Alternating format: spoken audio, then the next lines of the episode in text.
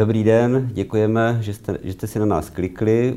Při dalším pokračování reflexí a přejdeme rovnou k tématu číslo jedna, kterým je, kterým je tisková konference dvou nejsilnějších opozičních združení, a to je Spolu a Piráti ze Stanem, kteří oznámili, že vyvolají, vyvolají hlasování o nedůvěře vládě Andreje Babiše. Za mě, my, eh, to je leitmotiv vlastně téměř každého našeho setkání. Za mě, já jsem samozřejmě rád, že, to, že k tomu dojde už jenom proto, že budeme vidět, eh, jestli ta vláda opravdu důvěru má nebo nemá. Ale eh, mám trošku zároveň obavy, jestli není pozdě. A jestli nemá pravdu Andrej Babiš, který, který říká, já tomu nerozumím. No, mluvili jsme o tom tady už mnohokrát. Já jsem to říkal již před dvěma měsíci, že opozice nemá ani morální, ani politické právo nekonat. Jsem rád, že se rozhodla konat. Je pravda, že koalici Pirátů a Stanu to došlo trochu pozdě, ale pořád říkám, to je můj oblíbený film, lepší pozdě než později. Horší je, kdyby jim to nedošlo vůbec. Tady nejde ani o politické body, ani o tom, jak to pak bude fakticky, protože všichni víme, že vláda Andreje Babiše dovládne bez důvěry, že jinak to dopadnout nemůže. Strašení Zemanovou vládou úředníků je, je absurdní. Proč by to Zeman dělal? Ta vláda ho poslouchá na slovo. Ale tady jde o pověst a čest poslanecké sněmovny doma i v zahraničí. Já jako řadový občan bych se těžko smířil s tím, že tahle vláda se všemi svými průšvihy korupčními, nezvládnutím covidu, konfliktem zájmu, že tahle vláda má před domácími občany i před světovou veřejností důvěru poslanecké sněmovny. To přece nejde. Jestli prostě ta sněmovna má mít nějaký kredit, tak musí říct, tahle vláda nemůže čerpat svoji legalitu z naší důvěry, my tu důvěru odebíráme. A to je nesmírně důležitý krok a já jsem rád, že k němu dojde, snad k němu dojde. Nabízí se, nabízí se, eh, Petr Fiala, eh, předseda ODS, říká, že není čas na taktizování, eh, je třeba vyvolat tu, to hlasování. Nicméně taktizovat určitě bude premiér a jeho vláda. Já, já očekávám, já se teda bojím trošku toho, že nás to bude něco stát a to, eh, že Andrej Babiš přijde za komunisty a něco jim nabídne v vozovkách. Eh, eh, protože si s komunisty tu většinu mít bude. Jestli k tomu dojde, já si myslím, že ne. Já se nedomývám, že komunisti jsou v takové situaci, taky si vemte, že je před volbami a oni bojují o život. Tak si nemyslím, že jsou v situaci, kde by dnes mohli zobchodovat své stanovisko za cokoliv, co jim Andrej Babiš nabídne. A, takže se toho moc nebojím. Ale pokud by k tomu došlo, no tak je to také informace. Potom je tahle vláda má jenom důvěru komunistů, nikoho jiného. I s tím se bude každému z nás žít trochu lépe, než kdyby tahle vláda měla důvěru demokratické opozice. Tu mít prostě nesmí. A já jsem rád, že jí to ta demokratická opozice odepře. Já upřímně, já si myslím, že ta vláda nemá ani většinu eh, v poslaneckém klubu ANO. U sociální demokracie o tom taky pochybuji. Třeba se těším, až bude pan Petříček hlasovat o důvěře vládě. To je jako, to bude kuriozní. Ale, ale eh, vážnější věc. Eh, Andrej Babiš, já si myslím, že může dostat novou energii tím hlasováním o nedůvěře vládě. A to, a to marketing on umí skvěle, bude říkat, podívejte se, nezodpovědná opozice v době, v době, kdy my zvládáme covid, epidemii, rozvrací, rozvrací řízení státu, čeká vás, a to bude bod B, čeká vás, čeká vás, když budete volit opozici, čeká vás zvyšování daní, nezaměstnanost, bude škrtání rozpočtu. To bych čekal, že, že bude dělat a že bude strašit lidi tímhle způsobem. A to vyslovení nedůvěry vládě se mu do toho bude hodit. On to samozřejmě říkat může a zneužije cokoliv. Abych vás trochu opravil, ne, že Andrej Babiš umí marketing, ale má najaté lidi, kteří eh, ten marketing pro určitý typ voličů ovládají. Nemyslím si, že ovládají marketing pro přemýšlivé voliče, ale pro určitý typ voličů mají velmi účinný marketing, takže tohle všechno bude určitě znít. Na druhou stranu opozice má nabito skutečnými argumenty. Tato vláda zvládla COVID nejhůř ze všech zemí v Evropské unii. Znamená, statisticky je dost nepravděpodobné, že kdyby tady byla jakákoliv jiná politická reprezentace, že by umřelo tolik lidí. Takhle neschopná byla jenom Babišova vláda.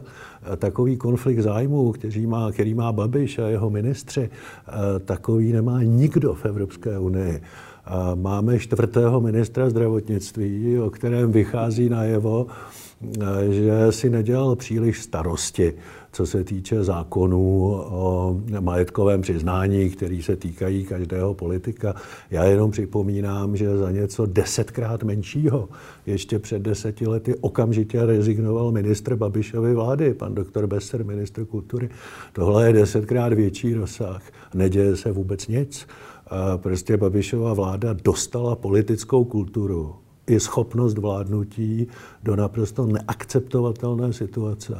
A v tu chvíli někdo musí říct dost. Alespoň formálně dost. I když vás ten prezident nechá dovládnout, tak vy nejste vláda, která by mohla čerpat legalitu z naší důvěry.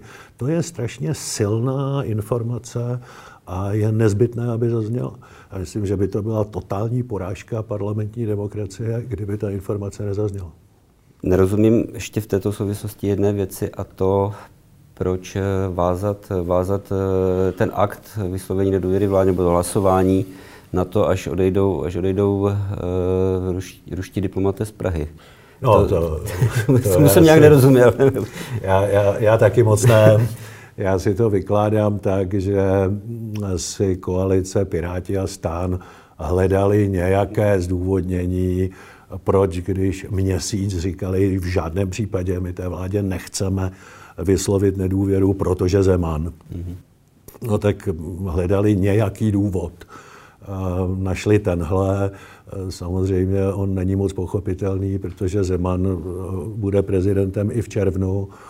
No ale prostě hledali nějaký, aspoň formální důvod, jak si zachovat tvář. No, tak jim, nech, tak jim to ponechme ať si to zachovají, je úplně jedno, jaký řeknou důvod, hlavně, že už se konečně rozhoupali. Já jim to rád nechám. Eh, četl jsem, četl jsem eh, poslední průzkumy veřejného mění předvolební, eh, z nichž vyplývá potvrzení, potvrzení posilující, posilující koalice stan, Pirátů. Na druhé místo se dostala spolu těsně před Andreje Babiše, ale byl bych opatrný v těch predikcích, protože samozřejmě v těch průzkumech je ještě pořád velká, velká část nerozhodnutých voličů a tam se bojím, že, tam se bojím, že může právě zasáhnout, zasáhnout ten brutální jednak marketing Andreje Babiše a jednak to, že bude, bude premiérem v demisi, sice v demisi, ale pořád bude ovládat veřejné finance a pořád bude moct korumpovat uh, voliče nebo jisté sociální skupiny. Já nechci nikoho urážet, uh, jestli jednodušší nebo inteligentnější, nicméně uh, voliče, kteří se dají číst. Jo, jsou to, jsou to seniori, dostanou, dostanou nějaké předvolební balíčky, dostanou 5 tisíc korun, 7 tisíc a, a řeknou si, no tak jistota, jistota. Že? Samozřejmě nás čeká asi nejtvrdší volební kampaň, jakou jsme kdy zažili. Andrej Babiš nebojuje jenom o volební vítězství, ale bojuje také o holý život, o holý ekonomický život svých firm a možná i o vlastní svobodu. To znamená, že bude bojovat ze všech sil, všemi neférovými prostředky. Já po všech těch letech, kdy jsem jako předseda té či oné strany eh, sledoval s nervózním chvěním každé, každé výsledky preferencí, eh, tak můžu říct, že eh, úplně nemohu věřit absolutním číslům. Tam je i velká statistická chyba, ale věřím těm trendům. Ty trendy nelžou a ty trendy zaplať pámu říkají, že Andrej Babiš ztrácí, ztrácí poměrně výrazně, posilují ty dva demokratické opoziční bloky, posiluje také Tomio Okamura, což je logické, ty voliči, kteří dřív, ten typ voličů, který dřív volil Andreje Babiše a je zklamán vládou, no tak nebude volit demokratické, demokratické strany, bude volit Tomio Okamuru. Ale pokud ten trend bude takhle pokračovat, já věřím, že ano, tak ty dva bloky jsou schopny sestavit většinu. A pak eh, si troufám tvrdit, že jsou k té spolupráci odsouzeni. A musí to říct naprosto jasně, musí to říct nekompromisně, musí to říct okamžitě po volbách, aby nedali prezidentovi republiky žádný prostor k tomu, aby si je rozebral, protože on určitě se bude snažit ze všech sil jmenovat někoho jiného než lídra toho či onoho opozičního bloku. Vy říkáte, že ty, dvě, ty dva bloky jsou odsouzeny ke spolupráci a já mám takový pocit, že my jsme odsouzeni k tomu je volit. Eh, což bude pro, něk, pro někoho, to může být problém. Eh, si, abych to spíš dělal personálně, ale, ale druhá věc je, druhá věc je eh, já jsem si zvykl za těch 30 let, 30 let české politiky, že opoziční strany, ať, byla, ať, to byl, jak, ať to byla jakákoliv opoziční strana, tak měla stínovou vládu. Eh, mě chybí teď, eh, mě vlastně já nevím, já nevím, eh, nemůžu si to, nemůžu si to personifikovat, tu opozici, nevím, kdo bude minister financí, když, když, to, vyhraje, když to vyhraje Piráti, nevím, kdo bude minister kultury a tak dále, a tak dále. Vlastně já, nevím. Já nevím, kde jste si na to zvykl. Já si, já si na žádnou stínovou vládu, já, já si na žádnou stínovou vládu, která by měla svůj hmm. smysl, nepamatuji. Víte, stínová vláda má svůj smysl, když je většinový volební systém. A když vyhraje ta strana, která obsadí tu vládu stoprocentně, no tak se dopředu ví, kdo bude, eh, kdo bude minister toho či onoho.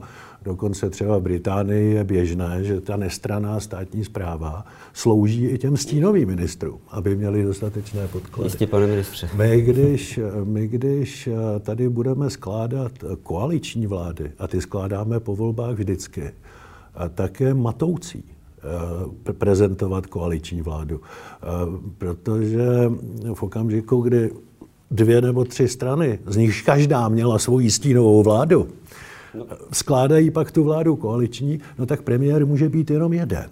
Stínoví ministři byli dva nebo tři.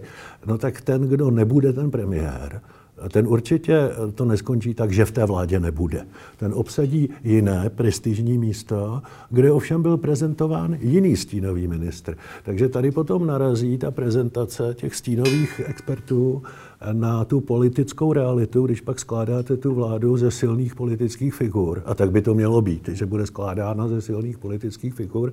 A tam už to nemůže kopírovat ty stínové vlády, protože se skládá koaliční kompromis. Takže já myslím, že je správné, když ty jednotlivé strany prezentují své nespochybnitelné experty.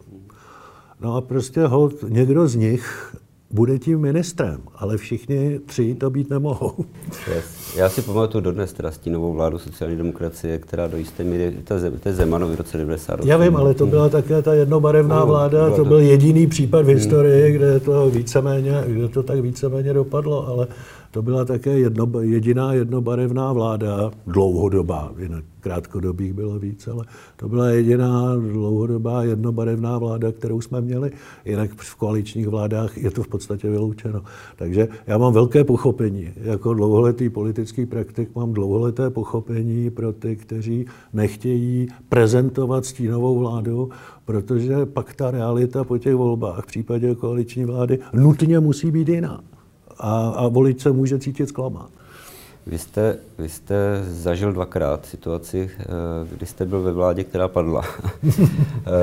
Nebo můžeme to říct jinak. Já jsem nikdy nebyl v žádné vládě, která by vydržela celé volební období. Jestli to není tím, že za všechno může Kalousek. Eh, jaké to, jaké to, eh, nechci se vás ptát, protože ta situace dneska je jiná než před 10-15 lety, ale eh, když víte, že k tomu dojde a, a, a že může ta, vládnout, eh, ta vláda padnout, eh, jaký je to pocit vlastně? Já nemůžu říct, že bych to nějak velmi hmm. emotivně prožíval. V případě, v případě té, toho pádu Topolánkovy vlády hmm. jsem to hrozně prožíval z hlediska mezinárodní ostudy, hmm. protože probíhalo předsednictví. A v, případ, v obou dvou zajímavé je, že v obou dvou případech ta vláda padla na vnitřních neschodách uvnitř ODS. Po každé to schodili nějací poslanci ODS, tak já pevně doufám, že ta věc už, že tenhle problém už je dávno pryč a že ta budoucí vláda bude i vnitrostranicky pevná a strategicky loajální a že budeme mít vládu, která bude demokratická, která bude odpovědná, a která si nebude dělat vnitřní podrazy. Já bych si to hrozně přál. Já bych si to přál taky, ale, ale zase je to pět stran. Kdyby, kdyby to skončilo tím odsouzením těch dvou bloků, že povládnou, tak uh, už, už dneska se spekuluje, že se rozpadnou vlastně na, na samostatné kluby hned ve sněmovně a tak dále, to, to no, uvidíme. Eh, bude to, bude to velmi těžké. Hmm. Bude to velmi těžké, ale není to nemožné. Hmm. Je to prostě velká výzva pro odpovědnost eh, všech těch pěti stran. Pokud to nezvládnou, tak selhali. A já si strašně přeju, aby neselhala ani jedna z nich. Držím jim palce. Děkuji. Zase příště.